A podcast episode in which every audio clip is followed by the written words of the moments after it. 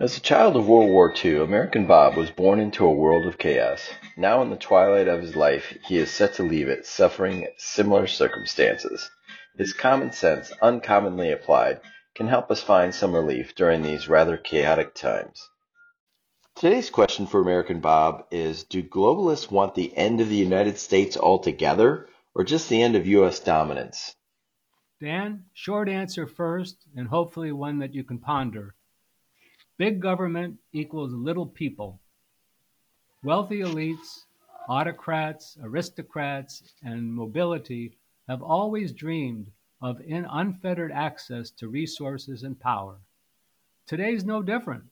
They want unrestricted access to capital and labor without having to deal with the messy issues of nationalism, culture, and regulations.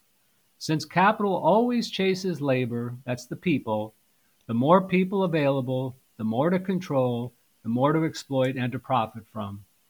They want no nation state, or for that matter, anything to be dominant except them. Any nation state with an upwardly mobile population and a strong middle class is an obstacle to any form of totalitarianism.